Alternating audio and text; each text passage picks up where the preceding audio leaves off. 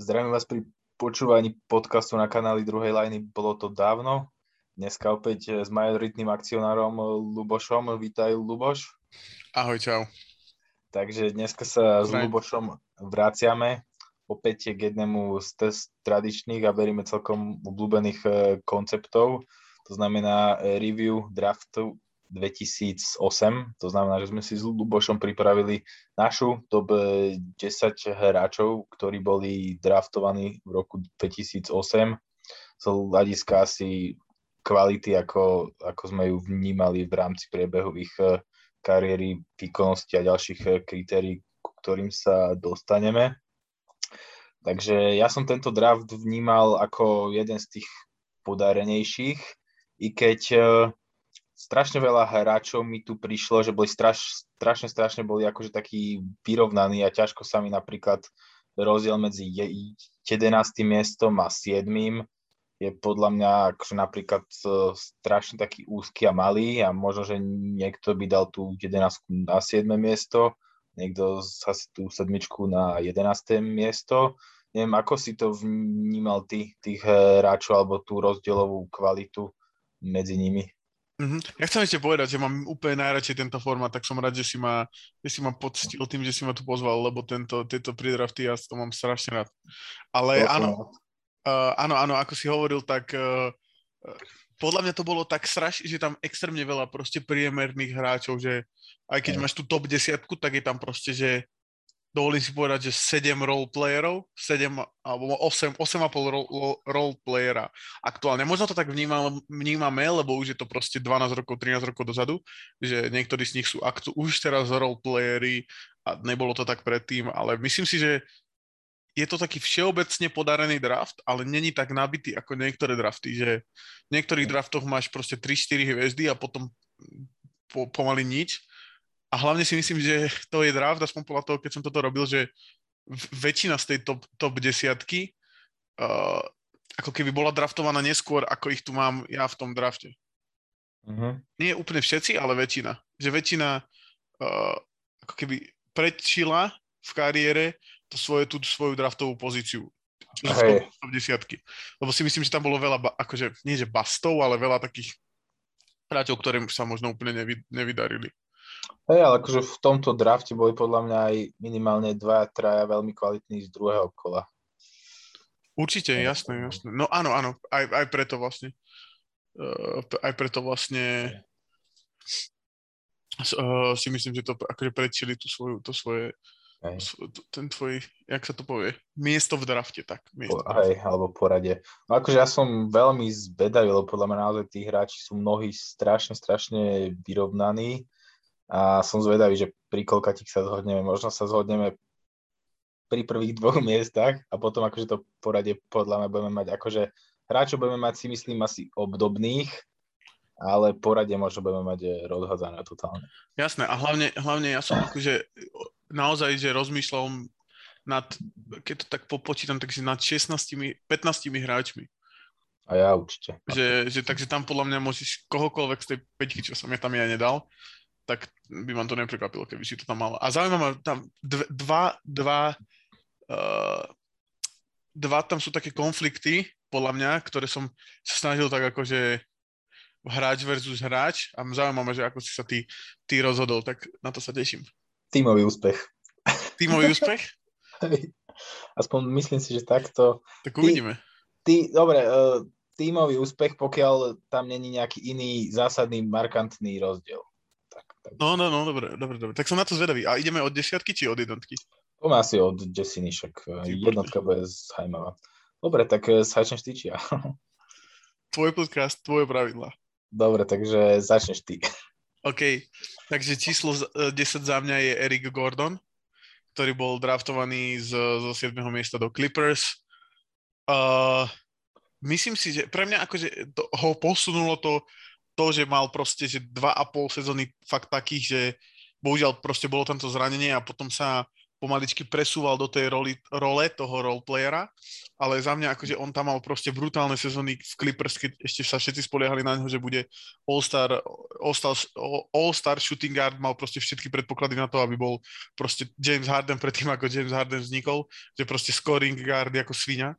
Jeho tá preddraftová komparácia bol Mitch Richmond, čo si myslím, že bola akože že ten začiatok jeho kariéry sa k tomu určite dá, dá akože nejako prirovnať, potom sa mu bohužiaľ v tom Horne zlomeno Pelicans nedarilo možno, pretože tam tie očakávania boli akože také, že zvláštne, on bol predsa len po tých akože zraneniach uh, spodných končatín, mal aj proste zranenú ruku, ako uh, predlaktie, nohy, takže, takže za mňa on, on mal strašne veľký ten, ten pík, ale zase na druhej strane strašne rýchlo spadol možno aj, aj v tom takom nie až tak neskorom veku spadol do toho role, do toho role, role playera a keď si zoberie, že má stále 32 rokov, tak proste mne sa zdá, že už v Houstone strieľa trojky proste že strašne dlho.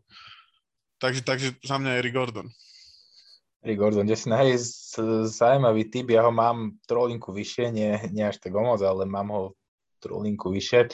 Za mňa je číslo 10 eh, DeAndre Jordan, hráč draftovaný z druhého kola, dokopy 35. miesto dal som ho na 10. miesto viac menej preto, pretože on mal, on mal výborný začiatok eh, kariéry, aj keď on ešte reprezentant takých tých eh, klasickejších eh, pivotov, možno to trošku, není akože až taký typický ťažko tonážnik, ktorý by hral chrbtom ku košu a natlačil sa, ale je skôr známy akože svojou výbušnosťou, atletičnosťou pravidelne prvých 5-6 sezón vždy dával danky, ktoré kandidovali na Dunk of the Year, bol vynikajúcim blokárom aj ďaká nemu Blakeovi Griffinovi a Chrisovi Polovi sa z LA Clippers na pár sezón stalo tzv. Lob City, ale tiež si myslím, že po jeho odchode z Clippers, akože tá jeho kariéra pomerne rýchlo začala vednúť a vývojom tej, tej, toho štýlu hry v NBA sa stal podľa mňa taký pomerne dosť málo využiteľný už proste naozaj podľa mňa na viacej ako 10 minút zápase ho není možné využiť. Má bohužiaľ katastrofálnu úspešnosť strelby trestných hodov, teraz neviem, či má takú ako Ben Wallis, alebo ešte horšiu, alebo trošku lepšiu. Myslím si, že obidva sú okolo 48%, že sú akože pod 50, čo je akože dosť bieda. Takže viac, viac menej som ho dal na desinu preto, pretože tak veľmi rýchlo začal byť v NBA nie až tak uh, potrebný. Aj keď stále akože ešte teraz o neho nejaké týmy usilujú, ale bolo to vidieť aj v Brooklyne podľa mňa, že na, na začiatku sezóny hral, ale potom Steve Nash sa rozhodol ho proste bohužiaľ odstaviť. Mm-hmm. Ale zase na druhej strane, keď si zoberieš tú jeho kariéru, tak bol All-Star, bol trikrát All-NBA, bol dvakrát All-NBA defense, vieš? Takže to je, to je proste hráč, ktorý keď si zoberieš kolem a kolem celú tú kariéru, tak akože trikrát All-NBA center, áno, bolo to obdobie, kedy bola taká hluch, také hluché obdobie po Dwightovi Howardovi, kým prišiel Embiid s Jokičom, ale aj tak proste All-NBA je akože brutál. Že tam veľa hráčov, vieš, je, je to akože, určite máš pravdu, ale akože keď si napríklad porom s Erikom Gordonom, tak akože podľa mňa Erik Gordon aj keď je už taký trošku dolamaný, tak je v sú, súčasnej NBA viacej využiteľný než DeAndre, podľa mňa, preto mu dal vyššie. Súčasne hej, ale napríklad, vieš, e, zober si, keď zoberieš celú kariéru, tak DeAndre Jordan má z celého, z celého, celého toho púlu hráčov, má druhý, na, druhé najvyššie Vinchers. Vinchers, to, že ako ovplyvníš to to víťazstvo, že, že, že koľko si vyhrával za celú kariéru. Takže on bol hráč, ktorý bol proste, neviem presne koľkokrát bol v play-off, ale oni boli proste z Clippers vlastne non-stop play-off. Ale neprilezli cez druhé kolo. To je pravda, to je pravda. Ale ako oproti Erik... Gordon Erik... hral aspoň v finále konferencie. Hej, ale tak tam bol proste tiež taký akože, vieš, že, že podľa mňa bol úplne, že proste bol ako keby dominantný center 4 roky a Gordon bol 1,5 sezóny dobrý shooting guard a potom bol kvázi proste, ako možno to tak znie hnusne, ale role player, proste nebol nič special. Hej, ale tak zohľadnil som aj štatistiky bodové. Eric Gordon má kariérny priemer 16,6. To je pravda, to je pravda. Tak to by bolo smutné, keby Strelec mal... Shooting mal koľko? Mal pod 10, a, myslím. A, tak to a hej, mal 9,4. Akože aj to... No to akože ani double-double nemá kariérny priemer. Nechcem akože degradovať, ale... Jasné, ale myslím si, že vieš, keď si napríklad zoberieš to, že on, on od svojej druhej sezóny vždy, každú sezónu hral viac ako 20 minút priemerne na zápas. Čo je napríklad prekvapivé. Ja som si myslel, že posledné 2-3 sezóny už to tak nie je, ale, ale minulú sezónu mal 22 minút skoro priemer na, na zápas a hral v 57 zápasoch, tak on je vlastne akože reálne podobne využiteľný ako Gordon hráva veľa. Gordon hráva veľa, hlavne preto, hlavne minulú sezónu, keď z tých pár zápasov, čo nastúpil, keď tam nikto nebol, ale, ale vieš, že, neviem, neviem, je to zaujímavé. Určite nám napíšte, napíšte do komentára, že čo, že, neviem, ako to, neviem, ako to, ako to, ako keby položiť tú otázku, aby dávala zmysel. Čo je pre vás kľúčovejšie pri porovnaní kvality týchto hráčov? Alebo prečo si myslíte, že jeden alebo druhý je lepší? Mm. Alebo zaslúžil by si vyššie umiestnenie v rámci top 10 draftu 2008. No jasne, ale pozor, tak tá angličtina nie je som písal po anglicky v robote. Wow, wow. Takže tak. Takže tak. No dobre, tak hneď pri prvom mieste celkom, teda pri desiatom mieste zaujímavá polemika. Tak môžeme ísť e, na devinu. Idem ja? No poď, no. Uh, za mňa devina bol Batum. Uh, myslím si, že je super all-around hráč. Je top 5 v asistenciách, top 10 v doskokoch, top 10 v uh, bodoch celého toho draftu. Čo je podľa mňa taký celkom akože underrated achievement, že akože byť vo všetkých kategóriách. Je podľa mňa veľmi all-around hráč, ale myslím si, že tie dosť hluché roky v Charlotte, a nie len z tímovej strany, ale aj v z toho uh, jeho vlastne individuálneho hľadiska, že, že tam boli proste roky, kedy naozaj uh, proste nedokázal e, nastúpiť na ihrisko, minimálne tú, tú poslednú sezónu Charlotte, ho, ho možno odradili od toho, lebo on bol podľa mňa vždy, ja som ho vždy vnímal ako veľmi takého, akože už keď bol v Portlande, tak som ho vnímal ako veľmi takého hráča, ktorý dokázal všetko robiť proste nejako. Že dobre sedel Glillerovi, Goldridgeovi, ona Wesley Matthews boli taká tiež zaujímavá, zaujímavá dvojka, že obidvaja boli vlastne vedeli robiť všetko.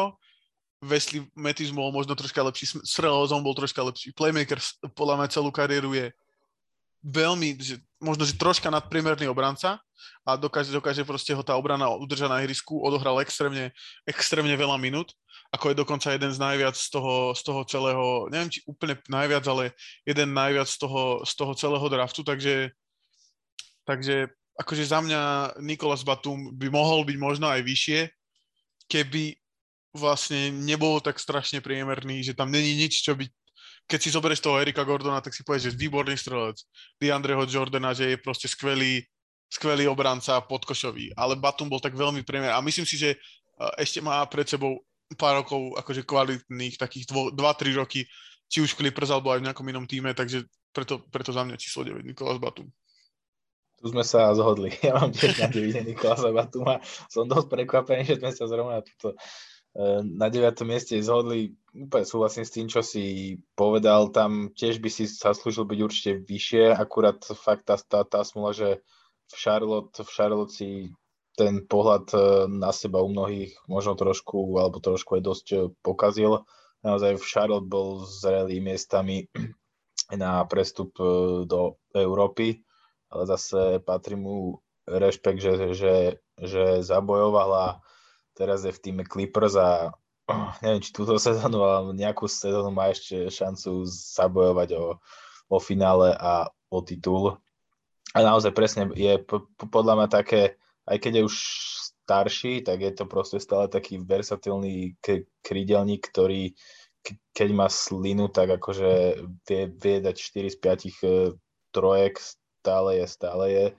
Dobrý obranca má, má dlhé rozpetie rúk, podstate aj na majstrovstvách, na e, majstrovstvách, na Olympiáde, na Olympiáde vyhral LTT francúzom zápas vďaka tomu bloku v poslednej sekunde. Takže, tak. Súhlasím, takže, absolútne. Fajn, tak tu sme sorry, sa zhodli. A je, je to prvý európsky hráč na tomto liste, teda v mojom liste. Ale nie je posledný. To je zaujímavé, že veľa, veľa hráčov vyšlo z Európy, teda ja mám štyroch v top desiatke. Hej, tak ja tu mám asi z Európy asi iba dvoch. No, tak to som zvedavý, že nakon sme sa nezhodli. A, ale možno, že... No, uvidíme. OK. Dobre, no. Dobre, podľa pri čísle 4 bude veľký problém u mňa. teda dostanem veľký náklad. Dobre, e, môžeš, alebo pôjdem ja osmičku, lebo tam mám Erika Gordona, takže u ňom, u ňom sme sa bavili v súvislosti alebo v porovnaní s Tesinou. Ja som tam fakt e, zohľadnil to, že výborný strelec a podľa mňa, keď boli s Jamesom Hardonom, Jamesom, Hard, Jamesom Hardonom v Houstone, tak myslím ešte tú sezónu, keď tam nebol Westbrook 2018, tak e, rozmýšľam, či nebol číslo 2 alebo 3 v týme ako voľba. Chris Paul, keď tam bol? Hej, tak bol, bol číslo 3. No a bol tam aj kapela, vieš, že oni vlastne kapela nebol, že číslo 2-3, ale, ale proste dostával tie lobby, dostával tie lopty, aj keď to boli proste... Neviem, neviem, či chceme, akože... Ťažké je povedať, že či je napríklad kapela alebo DeAndre Jordan, že povie, že, lebo on není číslo 3, lebo nemôžeš dať jednotku, dvojku dole a dať DeAndremu Jordanovi alebo kapelovi loptu. Takže Gordon je taký, že dokáže byť aj číslo 1 so striedačkou, to je podľa mňa extrémne super skill, že, že, no, vieš, že ho tam môžeš nechať, keď je Harden role a proste není najlepší playmaker, ale proste vie, vie rozhodnúť zápas. Vie rozhodnúť podľa mňa zápas a DeAndre Jordan, akože nehovorím, že nevie rozhodnúť zápas, ale on väčšinou rozhodne zápas možno víťazným blokom, ale nerozhodne takým spôsobom, že dá posledných 10 bodov týmu za posledné 2 minúty. Presne tak. Takže možno tak som, preto som mu dal na osmičku, ale kľudne dáme nejaký náklad na Erika Gordona, pretože je to taký akože taký shooting guard, taký akože trošku Svalík, není, není akože nejaký extrémny defender, respektíve možno vôbec neviem. Plne. Není moc dobrý obranca, no, to je pravda. No, no, však tak, tak. Takže to, to je mu trošku na škodu v porovnaní s Diadre Jordanom, ale určite nám dajte, určite nám dajte feedback, veľmi sa na to teším. Takže tvoje číslo 8? Moje číslo 8 je Galinari. Uh, pôvodne som mal vyššie, ale ale je to podľa mňa, on je extrémne akože overrated. Nie je extrémne overrated, ale ja som ho mal pôvodne oveľa vyššie. A keď myslím oveľa vyššie, tak som ho mal, že na 5, rozmýšľal som medzi 5 a 4 ako nie, jeho. Ale potom, keď som si proste pozrel tie veci o ňom, tak vlastne on je akože, vy, vieš, koľko vyhral playoff sérii vo svojej kariére? Danilo Gallinari? Uh-huh. Strašne málo, podľa mňa. Ty povedz číslo. S tým, že minulý rok eh, hral v Atlante, kedy vyhrali dve, dve série. Je, no jasno. On má 6? Dve. Iba tie minuloročné. A to bol, to, to bol a, a vieš, že, že akože, keď si zoberieš, že Galinari je proste 12 rokov v lige, tak uh, vyhrať dve playoff série, aj to byť proste kvázi akože nejaký, neviem, tretí, štvrtý hráč, alebo to je jedno, to není podstatné, ale, ale že, že podľa mňa ten jeho skill je super, že je podobne ako Batum, ale myslím si, že sa o, je ten, ten, tá, tá jeho strelba je proste overrated. Ale má proste dobré čísla, má dobré čísla, bol, do, bol dobrý strelec, stále sa tam proste drží v tej lige a myslím si, že tam ešte bude pár rokov tým, že je to, to je skill proste myslím si, že to, ako sa vyvíjala tá liga, tak jemu veľmi pomohlo hra, hráčom, ako je on, že, že ako keby sa tomu proste prispôsobil, respektíve už išiel do ligy tým, že, že tie skilly, ktoré teraz sú dôležité, tak on ich má. Za mňa, čo je zlé, je, že je úplne otrasný obranca, akože podľa mňa úplne, že možno najhorší tuto z tých všetkých, z tých skoro, skoro najhorší z tých, z tých, z tých všetkých hráčov, čo sú tu. Takže za mňa Galinári číslo 8, druhý, druhý európsky hráč. Sranda, sranda. No, ja som akože veľmi rozmýšľal nad eh, Danilom, ale priznám sa, že sa nedostal. Do top 10? No, nedostal sa. Ja mám na čísle, na čísle 7 mám Gorana Dragiča. 8, nie? Či 7? Vlastne 8 uh, si ja mal som... Gordona. Hej, hej, hej. hej. Takže mám na čísle 7 e, Gorana Dragiča, som zvedavý, či ho máš.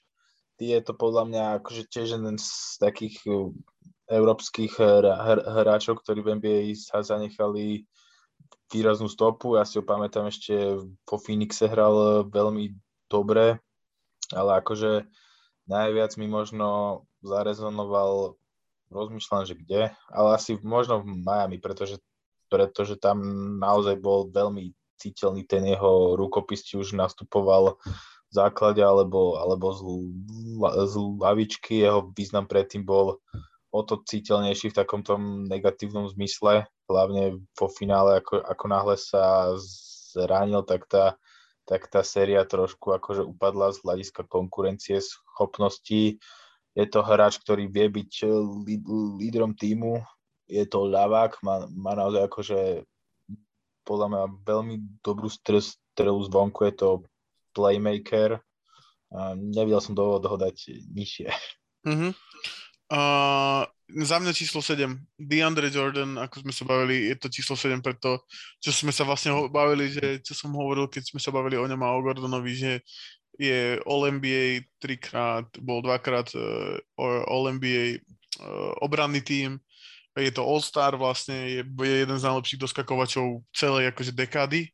Ak nie, neviem, či náhodou nemá najviac doskokov za, za my, my sme to robili na line a faktoch teraz, takže si to nespomínam, ale myslím si, že, že áno, že bol najlepší doskakovač celej dekady, takže DeAndre Jordan za mňa číslo 7 a tiež je to jeden z tých hráčov, ktorý bol vlastne v druhom kole, ako si hovoril, takže okay. prešťal tie Niektorých očakávania. z jednotky, hej. Aj mnohých hráčov Napríklad, akože Roy Hibbert bol draftovaný v prvom kole. Pozor, Roy Hibbert, na ním som tiež rozmyslel. Veľmi. Hej, ale on, po, podľa mňa, on, on mal koľko dobrých sezón. To spočítam no. na, na, na troch prstoch. Presne tak, ale, ale mal tam tie sezóny, ktoré boli fakt, vieš, že No v Indiene si pamätám tú, tú sezónu, čo bol akože dobrý, keď mali s ním Miami obrovský pro, problém v play-off, ale aj taký pásky nakoniec. To je pravda. OK, takže 7-7. Ja teda poviem svoju šesku. Je to Serge Ibaka. Či máš vyššie, nižšie. Serge Ibaka podľa mňa vynikajúci obranca, fakt jeden podľa mňa stop obrancov ligy, jeden stop blokárov ligy. Mal trošku smolu vtedy, keď s Oklahoma prehrali to, to v finále a potom v podstate tam bolo aj zaujímavé, že Oklahoma sa rozhodla podpísať iba ku miesto Hardena a teda nepokračovala to, alebo nevznikla tam veľká trojka v Oklahome. Myslím že vtedy Oklahoma urobila trošku chybu, ale tak to, to je to možno trošku na inú debatu. Každopádne tá kariéra iba podľa v Oklahome sa tak zľahka utlmila. Ja som sa aj obával, akože to, že tá jeho kariéra pôjde úplne do frcu, lebo hral proste v Orlande, tam bol akože proste vo veľmi ne, nevýraznom týme, ale prišiel, prišiel prestup do, do Toronta a tam hral opäť, opäť skvelé, je, výborne strelal z midrangeu, aj výborne bránil aj napriek už pokročilejšiemu veku a myslím si, že bol že bol veľmi dôležitou súčasťou tej skladačky Toronto Raptors 2019, keď vyhrali titul. Takže za mňa je to fakt jeden z top obrancov ligy, top atlet, je, je aj strelec a Maring. Mm-hmm. Zatiaľ. Mm-hmm. Zatiaľ prvý z týchto hráčov, ktorý som imenoval. Mm, Uh, ja mám tiež Ibaku na šeske a je to preto, že to bolo vlastne jeden z tých konfliktov, čo som hovoril, že Ibaka versus DeAndre Jordan, lebo ja si myslím, že to je úplne iný skillset, ale to, že sú roleplayery nejako používaní je veľmi podobné a a myslím, tak som tam akože dlho rozmýšľal, nakoniec som sa rozhodol teda očividne Jordan bol sedmička, Ibaka bol šestka. A podľa mňa je strašne underrated fakt na ňom to, že on keď prišiel do ligy, tak bol proste naozaj, že podkošový obranca štvorka bez, bez akékoľvek strelby. A že za tých 12 rokov dokázal sa prerobiť na to, čo presne teraz vidíme Ibaku, alebo v Raptor sme videli Ibaku, tak to bol úplne iný hráč, ako keď boli z Oklahoma vo vo finále proti proti Miami, takže za mňa je Ibaka akože extrémne sympatický, uh, sympatický hráč, Uh, a to, to, to, to, akým spôsobom sa dokázal prerobiť z toho, že všetci ho brali ako, ako blokára a teraz je vlastne keby skoro, až by som povedal, že stretch 4, aj keď nikdy nemal tú strelbu takú úplne, že brutálnu za tú trojku, ale je stále taký, že musíš k nemu proste dostúpiť, že nemôžeš ho tam nechať a podľa mňa ako teraz v Clippers síce sa zranil, ale myslím si, že budúcu sezónu bude mať úplne že super. Že, že ak bude ready, a tak môže byť proste opäť, že k tomu sa určite budeme baviť na naš, na, niekedy v našom NBA podcaste, ale myslím si, že on môže byť ten, že on, Marcus Morris a Reggie Jackson môže byť taká náhrada za Kavaja, či presne v tom, že zrazu bude mať iba 15 bodov na zápase, ako mal napríklad v tom Orlande, čo si hovoril, alebo, alebo tak, no. Takže, takže za mňa Ibaka. A, a je to aj akože extrémne sympatický týpek a odporúčam jeho kuchárskú show si, si pozrieť. Stojí to za to. Je zaujímavé. A ešte Ibaka hral parádne španielskej reprezentácii jedným majstrovstva Európy. Naozaj tam bol akože totálne nebraniteľný pre tých, mm-hmm. pre tých európskych hráčov. No fajn, tak sme sa zhodli aj, aj na šeske. Ideme do prvej peťky. Tu podľa mňa minimálne pri jednom sa nezhodneme. Uvidíme, či sa zhodneme pri, pri peťke. Ja mám na, na čísle 5 Brukal Lopeza. Mm-hmm chcel som ho dať akože pôvodne, pôvodne vyššie, lebo tá jeho, tá jeho kariéra som mal pocit, že posledné roky stagnovala dosť, dosť e, výrazne, hlavne ma trošku sklamal jeho prejav, prejav v reprezentácii 2019 US, ale tak tam malo veľa hráčov, ktorí sú, ktoré sú, sú hviezdy, mali zlý prejav.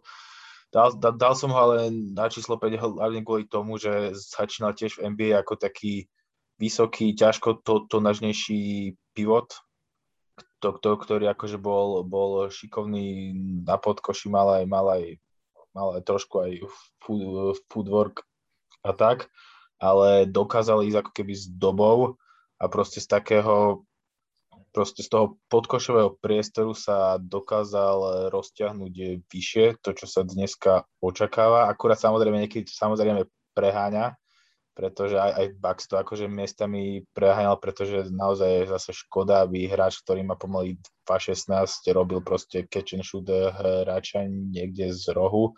To je vec, na ktorej akože na ktorej musel popracovať, ale podľa mňa zrovna v tomto playoff a zrovna v tejto playoff sérii boli zápasy, alebo časti zápasov, kedy máme, že zahral pod koša pre ten tým, to bolo, to bolo presne to, čo potreboval. Takže ja som ho dal na 5. miesto hlavne ďaká tohto, tohto ročnému úspechu v, v playoff a že má teda tiež ring ako no. No. Uh, ja si, vieš, e, podľa mňa tie zápasy, o ktorých hovoríš, boli tie, kedy bol Janis zranený a potrebovali, mať, potrebovali len takého skorera, ale to, prečo je Splash Mountain z neho zrazu, tak je to preto, že proste nemôže, nemôže hrať len tak, keď je tam Janis. A podľa mňa je to úplne neuveriteľné, že hráč, ktorý nie, že mal dobrý futbol, on mal proste, že vynikajúci futbol. To bol, to bol proste hráč, ktorý bol podľa mňa naj, jednou dobou najlepší proste post-up scorer v, li, v lige chrbtom Kukošu bol proste najlepší v lige, keď hral. Je all-time vlastne, all-time uh, v Brooklyne, strelec najlepší Brooklynu Nets a to bol proste, akože Brook Lopez bol podľa mňa najväčší ofenzívny talent na centri, možno za od, lebo Dwight Howard nebol ofenzívny talent na centri. To znamená, že po Šakovi bol podľa mňa Brook Lopez najväčší talent ofenzívny uh, do možno ťažko povedať, lebo, lebo ani, ani, lebo Brook Lopez je proste skorer, je center, ktorý je skorer.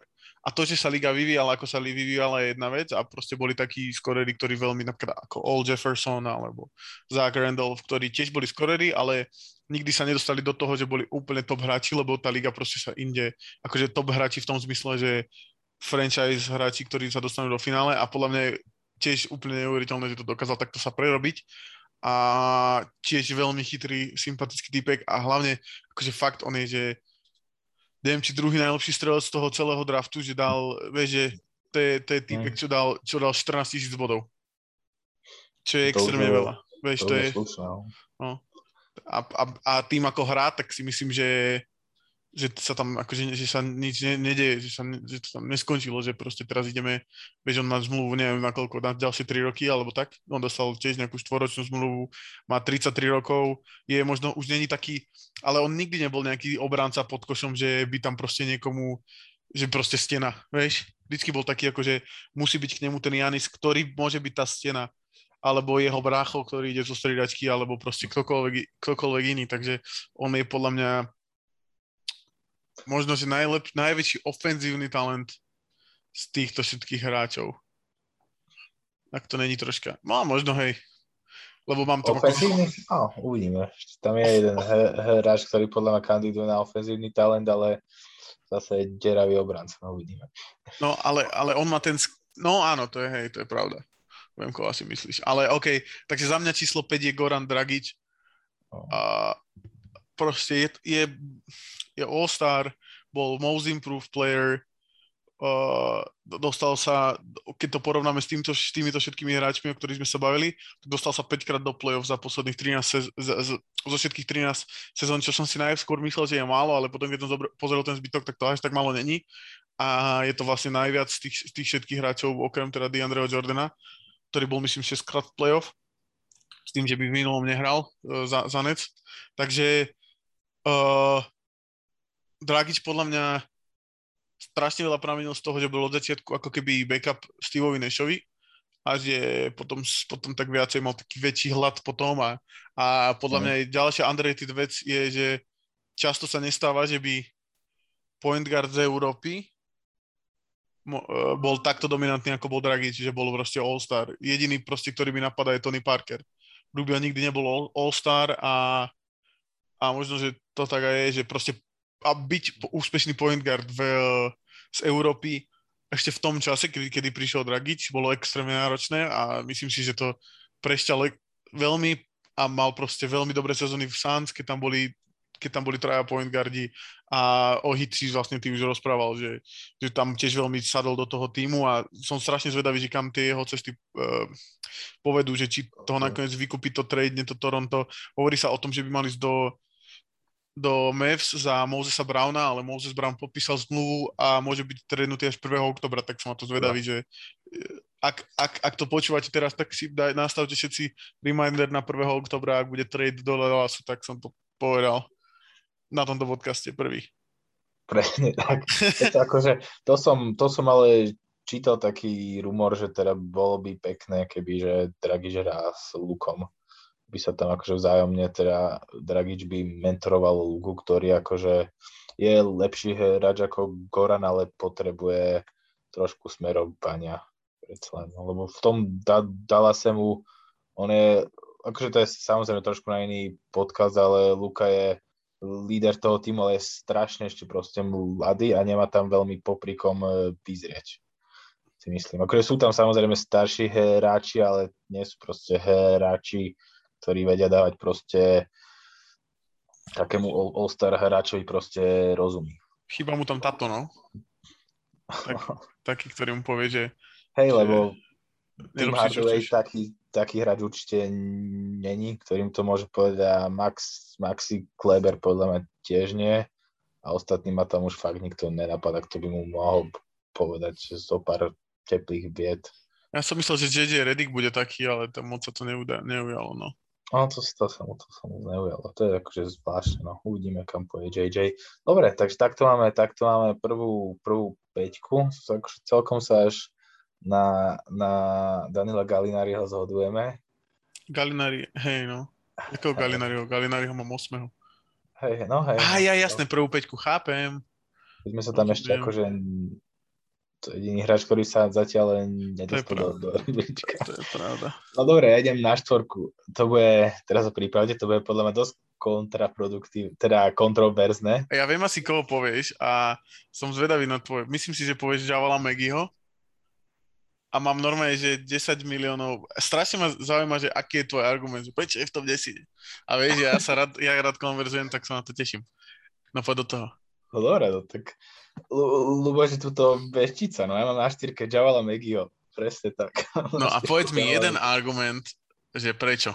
Prečo si myslíš, že je lepší hráč, že mal lepšiu kariéru ako, ako No, jak som ak som spomínal, tak som zohľadňoval aj tie tímové úspechy a Javal Maggie má najviac e, ringov zo všetkých týchto hráčov z top desiny.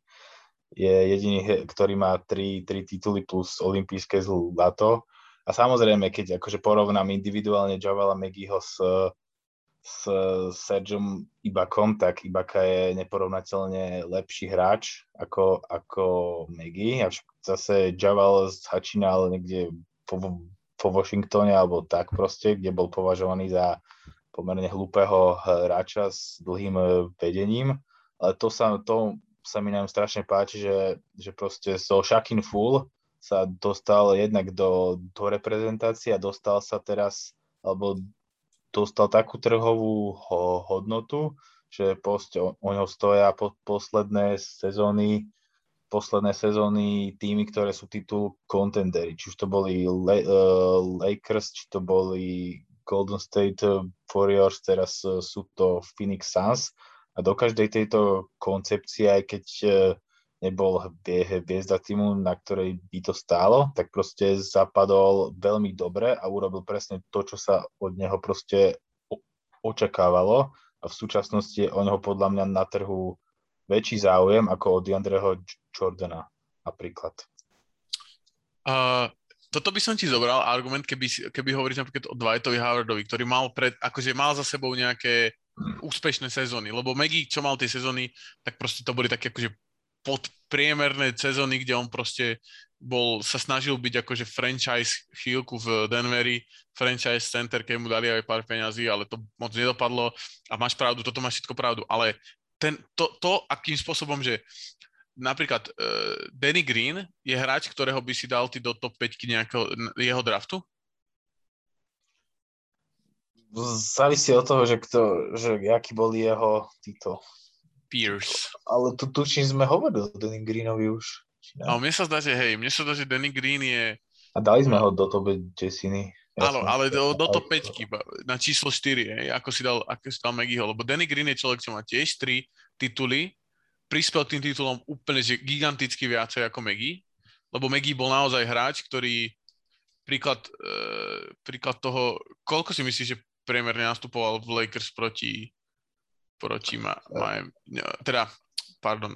Proti Houstonu nehral napríklad skoro vôbec, to viem. Má, má, mal proste, boli playoff série, kedy nehral, kedy bol proste nevyužiteľný, ale to platí podľa mňa o DeAndre Jordanovi.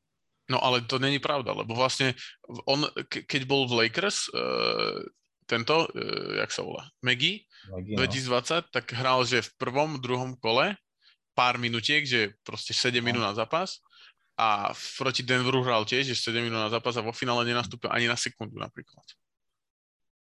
A to, to akože, že, že jedna vec je mať tituly a druhá vec je, že nenastúpiť vo finále. V, v, z Golden State to bolo už lepšie, to si pamätám, že vtedy bolo, že ho dali do, do starting five, ale napríklad ten run Golden State, tak pr- prvá séria mal priemer 16 minút a potom mal že 6 minút, 3 minúty na zápas v, v, tom, v tom vlastne proti, proti Houstonu v tom tej legendárnej sérii a potom, a potom s Clevelandom vo finále proste mal 13 minút na zápas. Takže to, že, že ako keby ne, nevidím, nevidím te, tú jeho pridanú hodnotu, že tam príde na 10 minút, lebo, to, to ne, lebo porovnávať ho s DeAndrem Jordanom, ktorý hrá proste 20 minút na zápas, je All-NBA ob, obranca, obranca roku. Sice nemá, síce nemá prsten, to je pravda, ale myslím si, že keby, keby ho zaplatili, tak ako Megiho, lebo treba zase povedať, že Megi je na minimálnych kontraktoch posledných, posledných 4 roky. Alebo na veľmi, veľmi, veľmi maličkých kontraktoch, takých 5-6 miliónových. Proti tomu DeAndre Jordan je normálne reálne starter, ktorý dostáva peniaze ako, ako starter. My, myslím si, že aktuálne je preplatený, ale ešte keď bol v Knicks, tak napríklad a v Dallas ho vlastne zaplatil a potom keď ho trade do Knicks Jordana v 2018, tak vtedy bol proste legit proste starting center, jeden možno z najlepších, v top 10 možno bol v lige.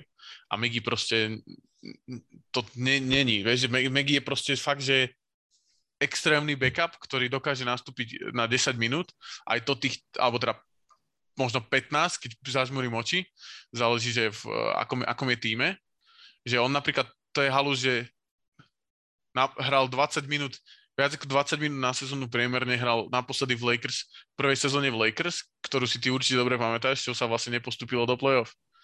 A to bol dôvod, prečo hral. Vieš, a, a my potom inak hral proste v Golden State hral, hral dve sezóny, vyhral jeden titul a hral tam priemerne po 10 minút na, za, na zápas v obidvoch sezónach. Že to je absolútne, že to je, že 11. hráč tej, tej rotácie. Berem, ale napríklad zobrali si ho do repre t- tento rok a ne, nebrali do repre DeAndreho Jordana, si keď neviem, či kvôli tomu, že bol zranený, mm-hmm. Ale nemyslím si, že bol zranený. Teda bol trošku, neviem, neviem teraz, ale proste vybrali si ho do repre a DeAndre ho nebrali, ani Bruka, teda Bru, Bru, Brook Lopez hral v finále, ale, mm-hmm. ale niektorí hráči išli, iš, išli z toho finále, takže ja si myslím, že Meg je napriek tomu, že je na minimálnych kontraktoch, tak, tak je, je proste tými týmami proste cenený a je, je on ho v, sú, v súčasnosti väčší záujem ako, ako o Diandreho.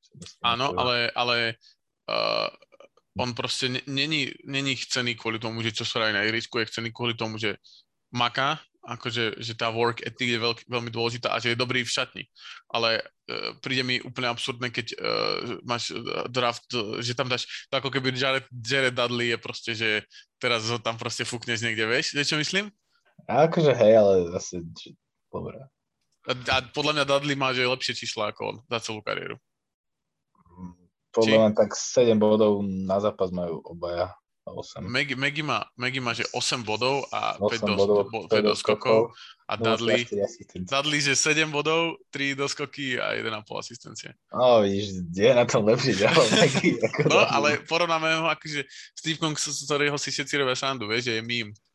Takže... Akože, hej, veď, akože s týmto všetkým ja súhlasím, ale nepopierateľne je z hľadiska je najúspešnejší, čo sa týka tý, tímových úspechov. Mal síce aj šťastie, si bol správny čas na správnom mieste, ale proste má, má tri ringy plus olympijské zlu a to a nikto z týchto ostatných nemá ani len dva ringy. Myslím si, že je tu jediný hráč, ktorý má ešte jeden ring. A, e, takto, že po jednom e, ringu majú. Hej, dvaja, traja. Traja, traja, traja, traja. traja. A ale áno, ale akože je dôležité podľa mňa aj troška zhodnotiť, že ja viem, že ty máš Maggieho rád, aj preto, že hral za, za Lakers, ale... No, preto, ako ja beriem, že on bol akože veľmi hl- on bol hlupý proste na začiatku, na začiatku kariéry, ale proste to, že proste ideš zo Shaquin Full proste stop ten najhorších eh, hráčov, proste ideš, ideš eh, do olympijskej repre, tak to podľa mňa znamená akože taký proste skok, ktorý proste... Ale Vieš, to je tak, koľko hral v olympijskej. To budeš aj o Grantovi hovoriť, že má olympijské zlato niekedy, keď budeme sa baviť o 2015 drafte, alebo kedy bol draftovaný. Lebo akože Maggie hral že 20 minút na celom turnaji. Vieš, akože to je prosto som tam ja mohol prísť, alebo ty. Ale akože, vieš, čo myslím, že vlastne bol úplne non-faktor k tomu, že sa získal akýkoľvek, alebo teda, to, to by som zase nepovedal, myslím si, že bol dôležitý faktor, ale bol to, že osmi faktor v tom týme, alebo desiatý. A, tá, a, to, a na tom olympijskom možno bol 12. Vieš, že, že podľa mňa treba aj akože potom, že jedna vec sú tímové úspechy a druhá vec je, akým spôsobom akože ten daný hráč prispel k tomu tímovému uh, úspechu. A myslím si, že v Meggyho prípade je to úplne, že abs- absolútne že minimum, maximálne. Že ja všetko toto, čo si povedal, tak akože e, si myslím, že to je tak. A ja som akože bol veľký fanúšik jeho v Golden State, lebo si myslím, že im dal to, čo tam predtým nemali, že tam nikdy nebol ten, ten čo by proste skákal na, skákal na obruči, lebo proste už keď tam bol Bogut, tak bol taký starší, menej uh, David Lee takisto. Takže podľa mňa to bolo super, ale stále sa bavíme o hráčovi, ktorý je schopný nastúpiť na 10 minút, ak vôbec, na zápas. Dobre, však ja, ja s tým akože tiež e, sú, súhlasím. Však ne, nech to rozhodnú a rozsudia poslucháči. Dobre, tak dropnite nám to do. Dropnite nám opäť pokračujeme, ale toto bola asi jediná kontroverzia. OK, takže za mňa číslo 4 je Brook Lopez a o ňom sme sa už bavili, že je to proste top 2 scorer v tomto drafte. Je top 5 v doskokoch, je to champ, je to all-star, uh, je to, má, obro, má proste vysoké win shares, jeden z najväčších tam, tam zo všetkých, neviem, či tretie, štvrté, štvrté myslím, podľa toho, čo vidím, takže a je to, to ja som to tu hypoval, že podľa mňa jeden z najtalentovanejších ofenzívnych hráčov chrbtom ku košu. A dokázal sa transformovať podobne ako Ibaka podľa mňa.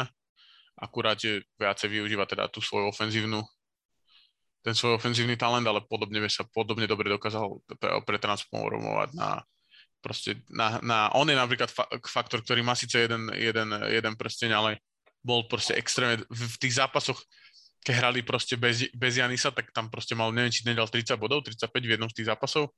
Áno, to dal Veš, 45, toľko nedal no. už ani neviem kedy. No, takže, takže a proste all time uh, v Brooklyne, uh, respektíve v Nets, tak poviem, alebo to bola aj New Jersey Nets, takže za mňa číslo 4 Brook, Brook Lopez. Tak, tak. Za mňa číslo 4 to som hovoril, takže ideme do prvej trojky, tam som, um, asi máme troch tých istých hráčov, predpokladám, som zvedavý na ich poradie. Ja mám na čísle 3 Kevina Lava. Same here, takisto. No, tak uh, fajn, tak sa môžeme akože tak nejako povedať, bol, bol uh, draftovaný z uh, bol draftovaný z 5. pozície Memphisom, kto vie, či Memphis lutuje alebo nelutuje, že ho posunuli ďalej do do Minnesota. Za mňa urobil akože už v Minnesota tie prvé, prvé sezóny dosť veľký progres, jednak tým, že akože celkom viditeľne schudol, nabral na pohyblivosti, už bol aj na majstrovstvách sveta 2010 s reprezentáciou, kde, kde hral veľmi slušne, bol veľmi silný na doskoku, pamätám si aj zápasy, kde vedel naložiť 20 doskokov na zápas, stala sa taká, taká tradičná mašina na, na double-double a vypracovala sa hlavne aj na vynikajúceho strelca zvonku, či už, či už z midrangeu alebo, alebo za tri. Má fantastickú úspešnosť strelby za tri kariérnu, má okolo 44%, ak sa nemýlim čo je sa, sa, samozrejme, že sú, sú tam aj sezóny, kde strieľal pomerne málo, kde bol teda veľa zra, zranený, ale určite má, má úspešnosť strely za 3 boli nad 40%. V Minnesota bol jedným z lídrov, ale po, po jeho prestupe do, z Minnesota do Keus v rámci teda tradu za, za Andrewa Wigginsa mm, jak by som povedal, tá jeho kariéra a, a rola v Keus sa zmenila a musím povedať, teda, ja, ja osobne by som ho dal ešte vy, vyššie v tom eh, rebríčku a v tom Keus. Myslím povedať, že nenaplnil podľa mňa úplne tie očakávania, ktoré sa, ktoré sa od neho čakali a napriek tomu, že bol, bol dôležitý v tom 2016 pri tom titule, ale zrovna celé to playoff, aj tú playoff sériu hral tak akože nie, nie veľmi dobre. Do, dokonca miestami nastupoval v, v základe e, Richard Jefferson a nehral akože vyslovene zle, ale nebolo to absolútne podarené a neviem, či bol takou treťou hviezdou, ako Keus v tom období okolo neho čakali, lebo podľa mňa vyskakovali aj iní hráči, ktorí často boli tou, tou treťou hviezdou toho týmu, takže a tá jeho kariéra je teraz taká, taká nemastná, neslaná, že nevie to svoje, alebo teda už nemá úplne miesto v tej filozofii Chaos. Uvidíme, čo ďalej, ale stále je to každopádne pre mňa veľmi použiteľný hráč. Škoda tých e, zranení, ktoré ho tiež e, z veľkej časti v kariére limitovali, ale podľa mňa pre akýkoľvek contender titul je to veľmi žiadaný hráč. Akurát ešte je to taká, nechcem povedať, že jednopolová hviezda, ale je vynikajúci ofenzívny hráč, ale veľmi slabý obranca, čo každú akože čo každého All-Star hráča trošku podľa mňa znižuje taký jeho pomyselný ranking, takže za mňa Kevin Love číslo 3. Mm-hmm.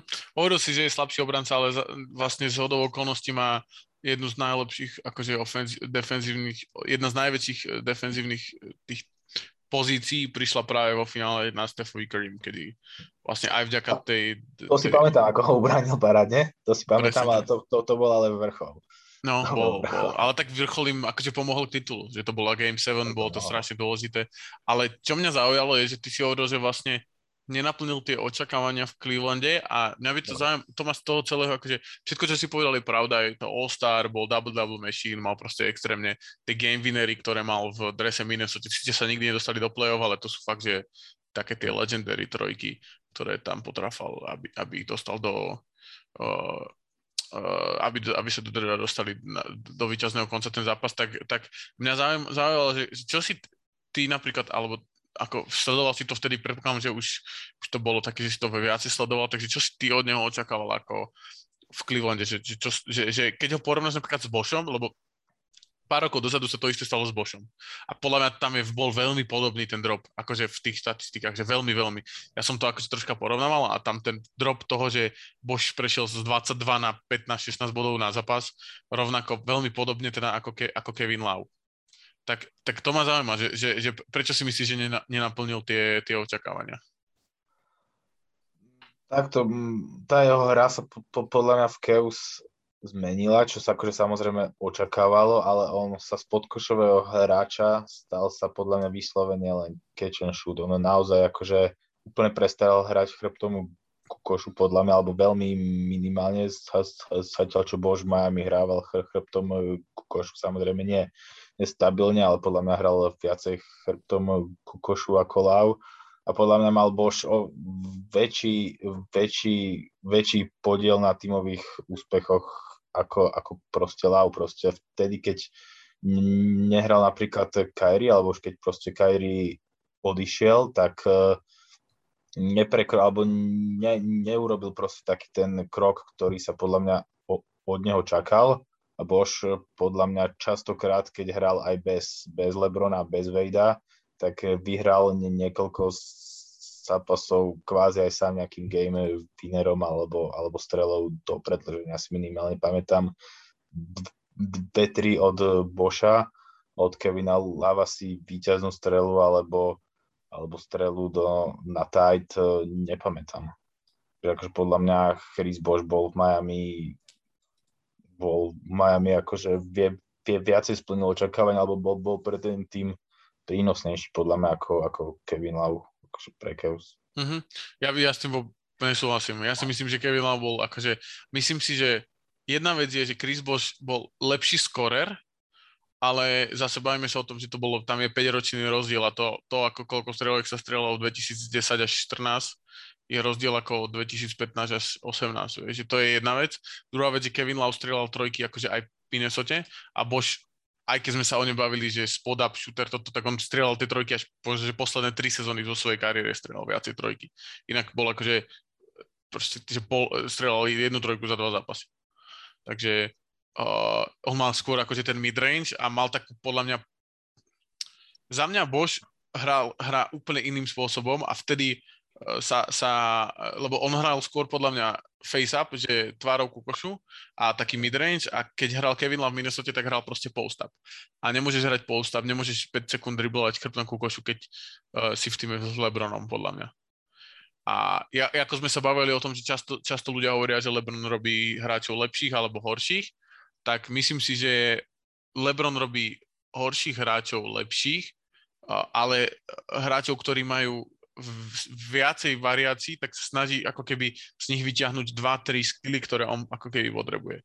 Príklad je Kyrie, ktorý si myslím, že bol extrémne dôležitý pri, tých, pri tom titule Clevelandu a pri tých tripoch do, výletoch do finále, že LeBron proste nie je dobrý posledné 3 minúty v zápase na to, aby keď sa stredá, že bod za bod uh, v, v nejakom zápase. Na to tam bol Kyrie, ktorý to spravil. A, a podľa mňa na, na začiatku v Miami to bol napríklad Wade že Wade mal viacej tých game winnerov na, na, na, v tých prvých rokoch.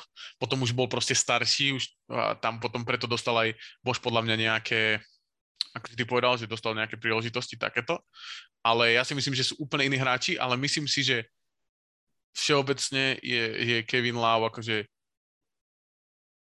ale ja som zase tiež, druhá vec je, že ja som extrémny fanúšik jeho a myslím si, že robí extrémne veľa vecí mimo basketbalu strašne dobre a strašne správne. Takže ja som taký akože biased, ale je za mňa, keby som si mal vybrať, tak si vyberám Kevina Lava a jeho kariéru.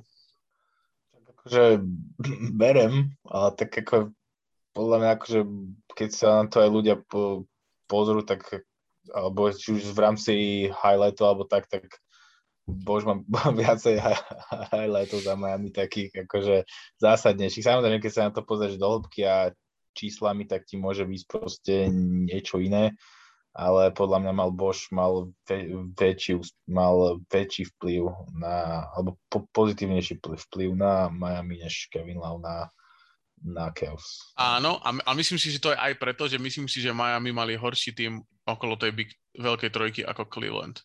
Dáva to zmysel? Prvé, dáva zmysel, ale podľa mňa mali horší tým prvé dve sezóny, potom už keď tam bol Ray Allen, Shane Batier, Birdman, Ch- Chalmers sa vylepšil, no, Norris Cole, podľa mňa boli už nabití. Práve, že podľa mňa Chalmers bol lepší v tých prvých se- sezónach, lebo potom podľa mňa trocha z toho preplo, že chodili do finále každý rok. V tej poslednej sezóny podľa mňa Chalmersovi drbal na hlavu. Že si myslel, že je Jason Kidd, vieš. Hej, alebo stal sa, stal sa z hráča z druhého kola, ktorý bol mimochodom draftovaný 2008. Presne tak. Bol, bol to mám tu, to a bol draftovaný pred DeAndre Jordanom o jedno miesto. tak sa stal proste prvým eh, rozohrávačom pri, pri Big Free a bol akože celkom akože tú poslednú sezónu, hej, bol akože šialený a potom veľmi rýchlo zhasol, ale tam sa podľa mňa bol akože lepší priemer eh, rozohrávača na tú, na, na tú dobu. No, vtedy bola taká doba, že podľa mňa veľa, veľa tímov malo, že strašne zlého, alebo priemerného rozhrávača a priemerného centra. A to je presne to obdobie, kedy sme sa bavili o Brukovi, Lopesovi a tak, že, no. že, že, že, že, že vtedy proste nebolo to úplne o tom, že teraz sa veľa hrá cez gardov a vtedy to boli podľa mňa práve forwardi a takí väčší gardi, ktorí neboli úplne rozhrávači. Hej, áno. Vtedy bolo také obdobie, že tí rozohrávači, alebo ne, nebolo až toľko dominantných rozohrávačov v lige, že Steve ešte vtedy nebol taký, Kyrie Irving ešte tiež vtedy v podstate, v podstate nebol ani v lige asi, alebo bol prváčik, druháčik. a, a Dame ešte nebol na takom vrchole, Uh-huh. A ešte neviem, aký, aký rozhrávač mi Tak boli vtedy, akože samozrejme, akože aby ste nás videli v komentároch. Ale... Chris Paul, Deron Williams, Samozrejme, ale je to skôr výnimka. Akože Chris Paul bol extrémna výnimka, Deron Williams bol extrémna výnimka. A, a potom proste by sme dlho rozmýšľali, áno, bol tam Nash, ktorý už bol ale starší, Jesenky, ktorý bol v tých posledných, bol tam Raymond Feld, na ňo netreba zabudnúť. Dobre. Takže ty máš na trojke tiež Kevina Lava. Presne tak. A určite si chodte vypočuť nejaké veci, čo on hovorí o mentálnom zdraví. Myslím si, že to je strašne dôležité, že o tom hovorí takto verejne. Áno, určite, určite, určite. Som zvedavý na, na, na dvojku a jednotku. Ja mám na dvojke D-Rose. Ja tiež. Dobre, tak eh, Derrick Rose, tak neviem, môžeš ty načrtnúť jeho kariéru, ja ju doplním. Ja mám taký pocit, že on mal ako keby dve kariéry. Prvá bola MVP kariéra do zranenia z Bulls. A potom už to bola taká druhá časť toho kariéry, keď bol, keď bol vlastne v, keď bol v Bulls v eh, Knicks eh, a potom proste stredal, bol v Clevelande chvíľku, potom bol v chvíľku v Utahu asi 20 minút, potom bol v, tým, je také legendárne video, keď taký typek, ktorý mal narkózu, ležal na, dajte si to, že Derrick Rose, Utah Jazz, trade a typek v narkoze, akože nie v narkoze, v tom, keď tak hovoríš pravdu, jak sa to volá? De- delirium, nie delirium. Nie, že le- on ležal normálne akože v nemocnici. Aha. A niečo mu proste pichli, ako, podľa ten narkoza, keď zaspávaš predtým, ako zaspávaš, takže mm. a on tam hovoril o tom, že, že, že, že bol taký smutný, že sme dostali Derricka Rose že to by bolo dobré, keď to bolo 5 rokov dozadu. Je to strašne smiešné video. Ale uh, každopádne, uh, a ešte Jake Crowder tam bol v tom onom, keď ich vlastne tradovali z uh, Clevelandu. Ale čo som chcel povedať je, že mal také dve ako keby stage, dve také časti tej kariéry a myslím si, že je to veľmi taká akože na zač- že, že je taká, bol taký nový typ tej, to, to, toho superstar hráča, taký veľmi skromný týpek, ktorý vyrastal zo Chicaga, v Chicagu draftovalo Chicago. Je o ňom tiež veľmi dobrý dokument, určite odporúčam si ho uh, pozrieť a draftovalo Chicago proste. Ne, nikto úplne ne, ho podľa nevidel ako MVP a proste najmladší MVP o, uh, všetkých čias, takže bohužiaľ zranil sa, možno aj vďaka tým budovovi, ale tak to asi nechám na vás, nech si, nech si o tom spravíte názor, či to bolo aj vďaka tomu, že ich prehrával, ale, ale proste... Posledné minúty zápasu s Filadelfiou presne tak, neviem, či to bola Game 2 alebo Game 1. A to bolo také, že bol vlastne zbytočne už na hríšku, vyhrávali o x bodov a, a tak sa to stalo, no, ale, ale akože za mňa je Derrick Rose úplne, že, že hráč alebo človek, ktorého nemôžeš nemať rád, keď proste si niečo o ňom nastuduje, keď si proste pozrieš nejaké dve, tri, dva, tri rozhovory, tak podľa mňa ho nemôžeš nemať, nemať rád, alebo teda je málo ľudí, ktorí povedia, si povedia, že nenávidím proste Derricka Rosa z duše. Akože ja keď som v 2010 alebo 11, keď, keď, keď mal tie MVP, keď mal tú MVP sezónu, respektíve kandidoval potom na MVP, ja som ho tiež akože moc e, nemusel, ňom prišiel akože taký, neviem proste, prišiel mi taký nesympatický že chce urobiť akože hype zo svojho pr- príbehu, ktorý je akože naozaj ale objektívne veľmi silný, či už ten pred NBA, alebo aj ten e, počas e, NBA.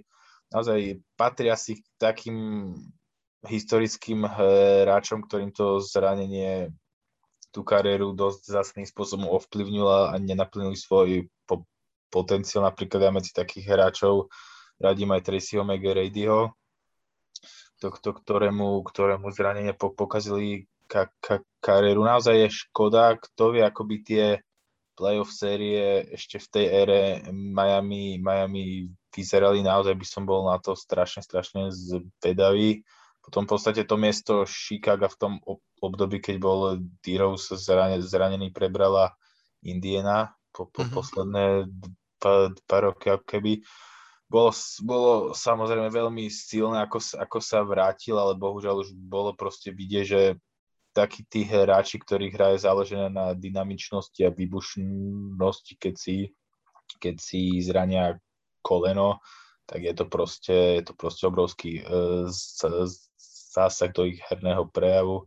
Ale aj keď bol tu to prvé obdobie v Nix, sa mi veľmi páčilo, aj toto druhé obdobie, čo v Nix sa mi, sa mi veľmi páči a je naozaj akože obdivuhodné, že našiel eh, motiváciu sa, sa stále vrátiť, aj keď mal toľko smoly a možno, že ešte si ho nejaký titul tým contender eh, vyberie, ale každopádne je to najmladší MVP histórie.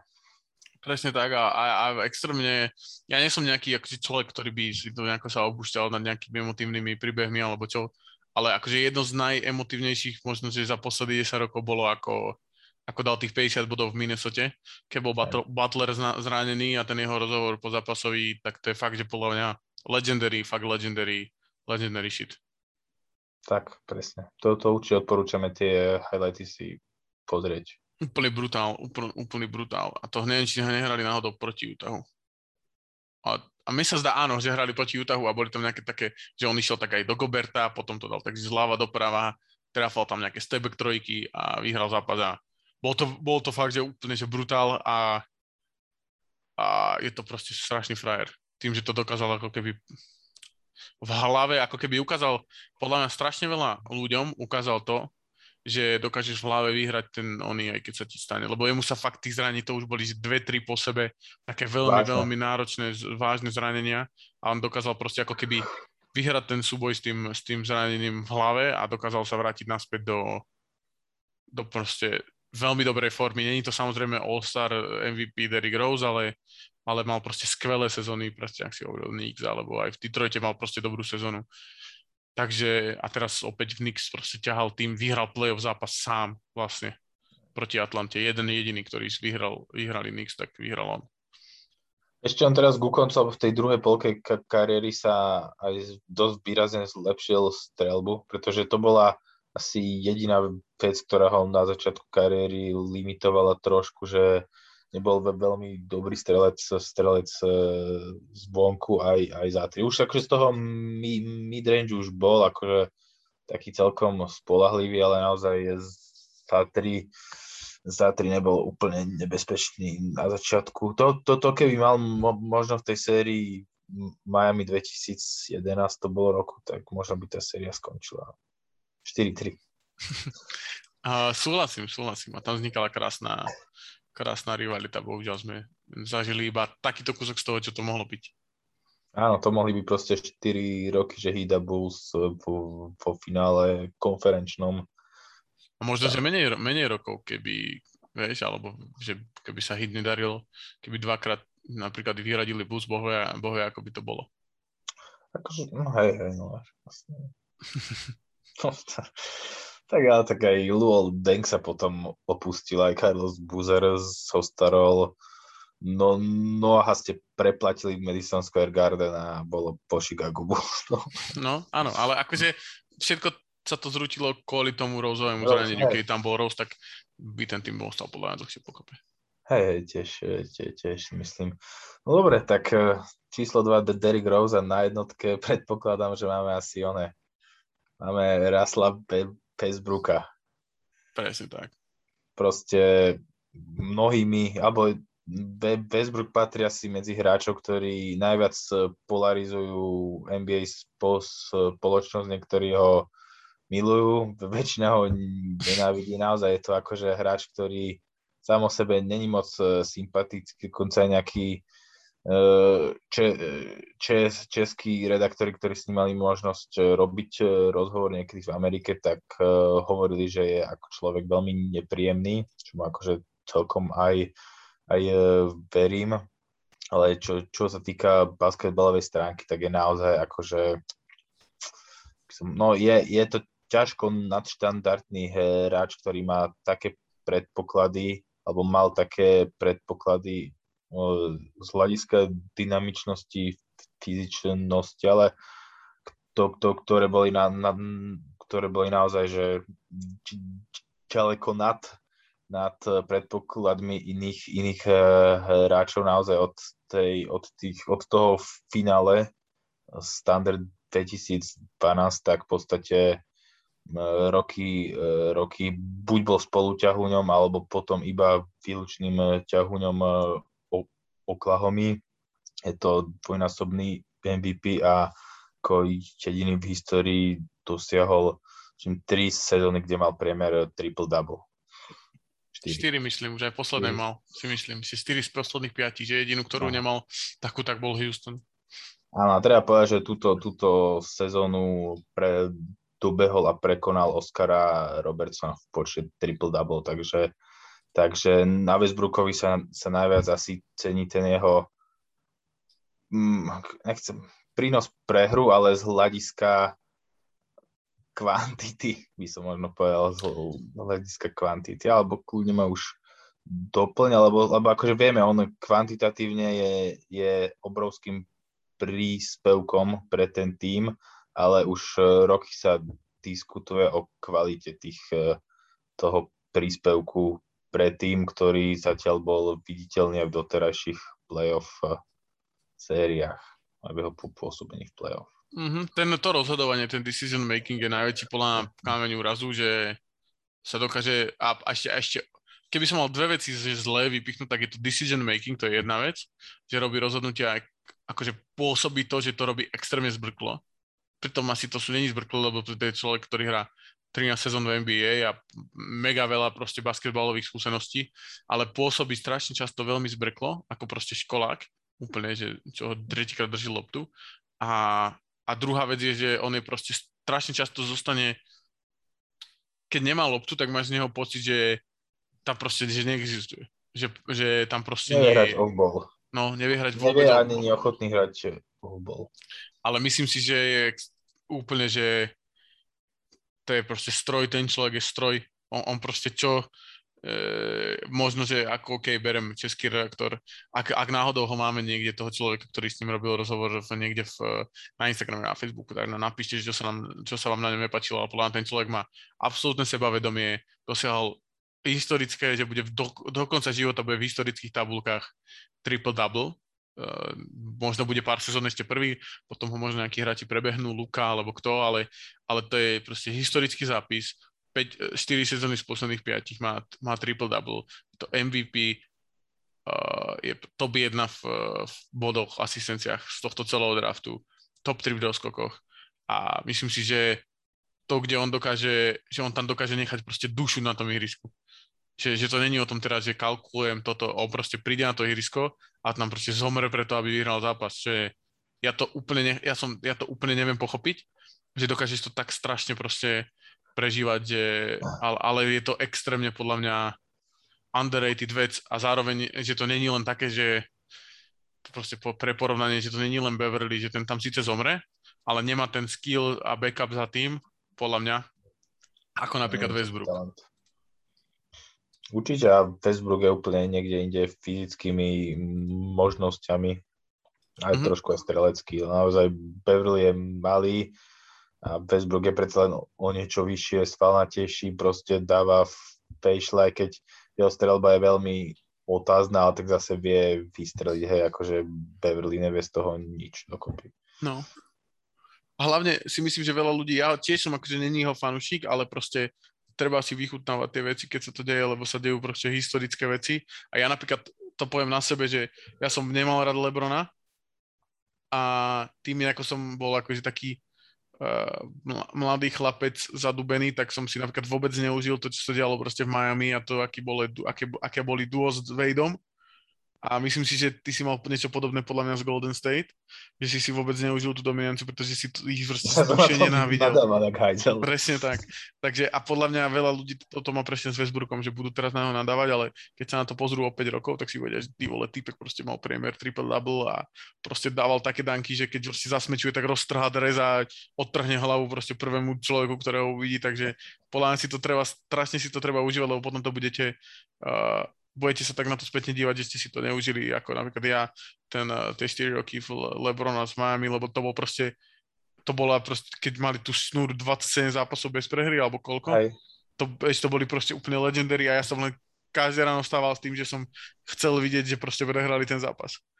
Vieš? Ja, som to, ja som to robil tak, že ja som si nepozeral výsledok, iba som si do YouTube hodil tie, tie highlighty, ako hey. som hi, highlighty a to ma strašne bavilo. Inak to odporúčam, robím to aj doteraz.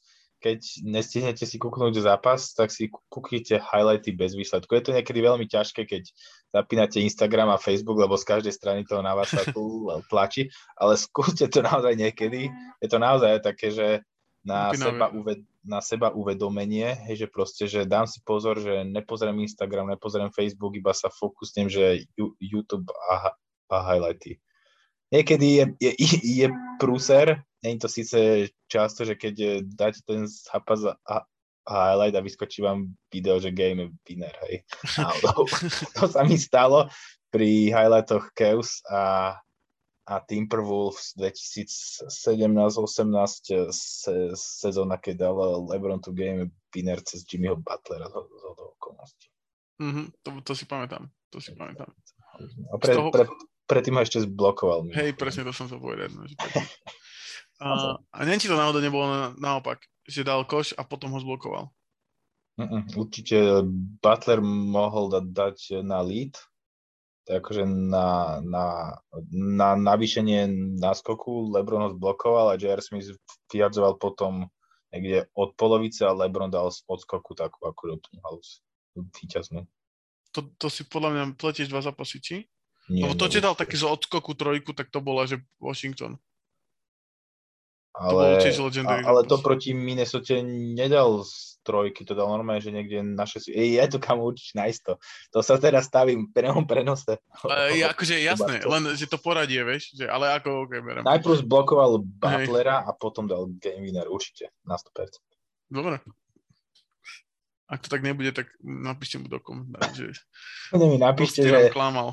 Tak sa tu odfotím, ja neviem, v drese Ome si, si kúpim z eBayu dres Sacramento Kings. Aby som chcel. Holmesa. Keď mi, keď mi chcete praviť radosť, tak mi kúpte dres Sacramento Kings. Nejakého takého Harrisona Barnesa alebo niekoho, niekoho takého. Akože dobré, keby ja, ja, ja by som si ho kúpil a kúpil by som si uh, Vladeho Divaca. Tak počkaj, tak keď ideme takto do, do, do histórie, tak Mike Bibi to by bol, pristal by tuto na chrbate. Ja ešte, ešte Chris Weber, ale ten hral krátko. Weber, Weber hral 6 sezon Kings alebo koľko? No, ale tak, že to bola ale väčšina jeho kariéry, tak myslím. Vôbec. Vôbec. To si naštuduj.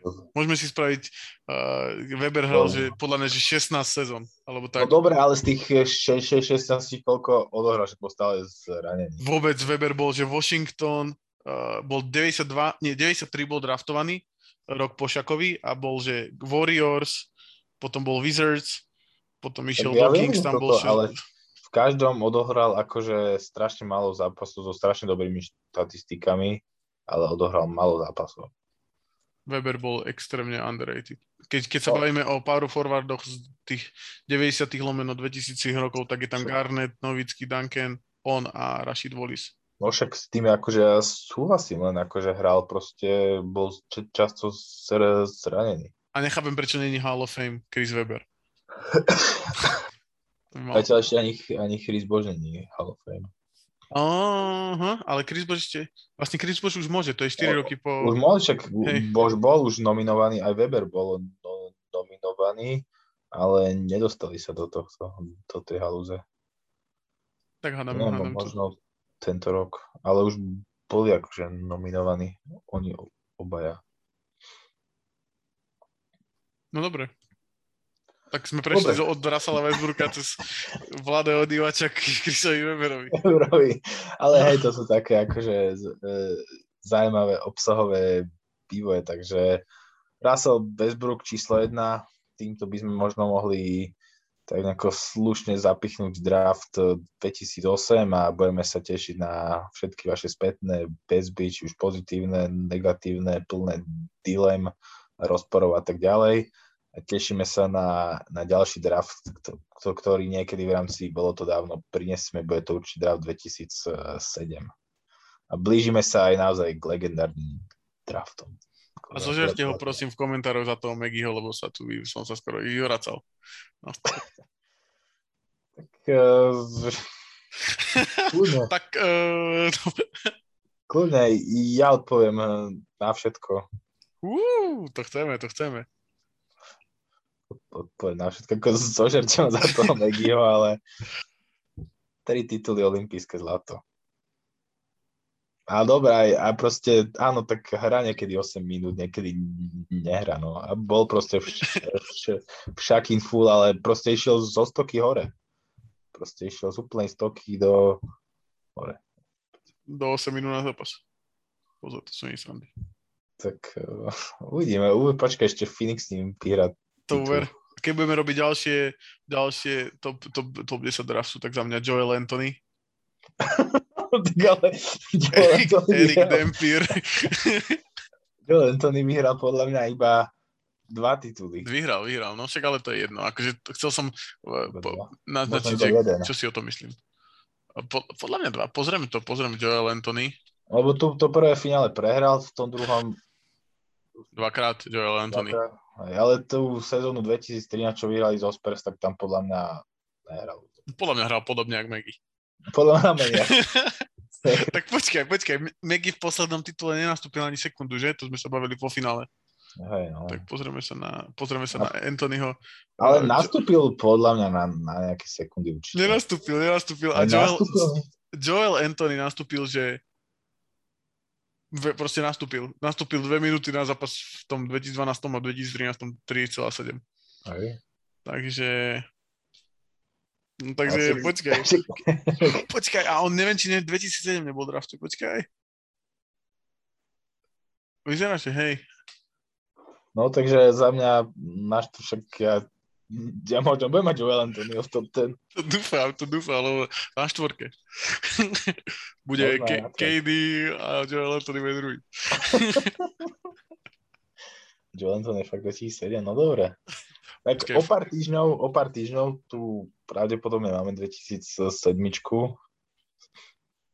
Počkaj, te, teraz sa vlastne blížime do playoff 2007 a finále 2007 to bude pekelné. To bude pekelné. Takže sa máme na čo tešiť. to bude pekelné. No dobre. Ale dovtedy ešte dúfam, da, da, dáme nejakú nejaké historické review nejakého hráča, ktorý mal na, na, narodení alebo meniny alebo niečo.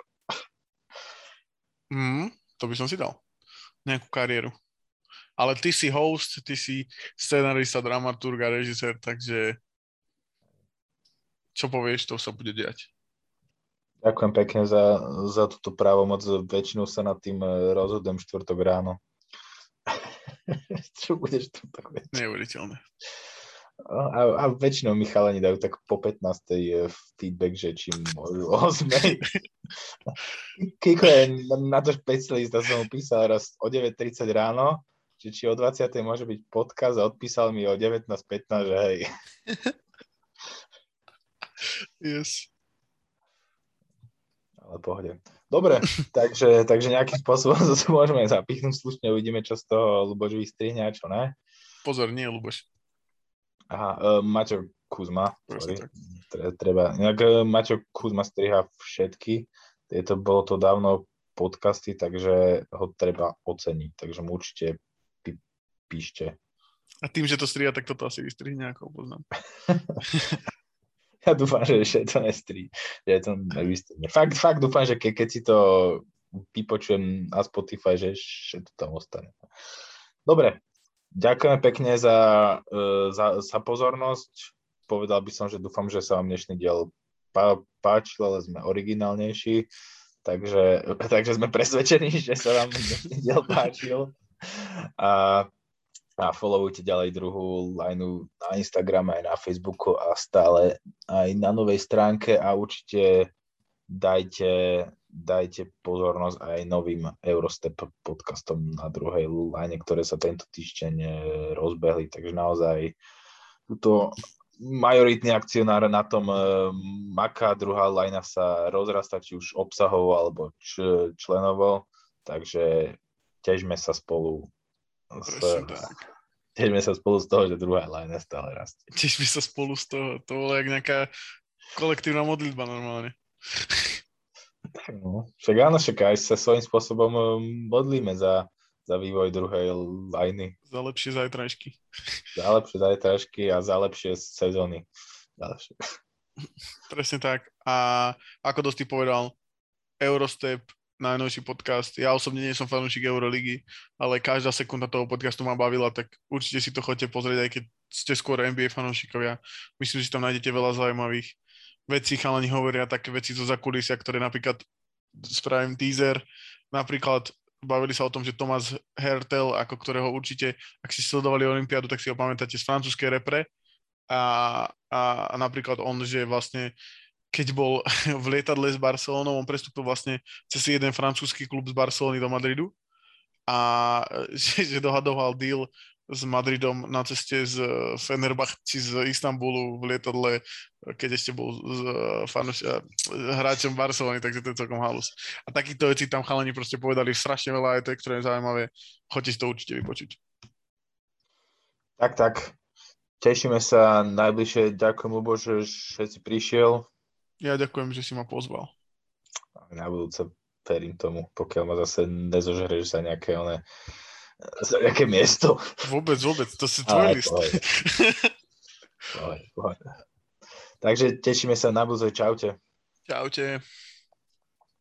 Dobře. Dobre sme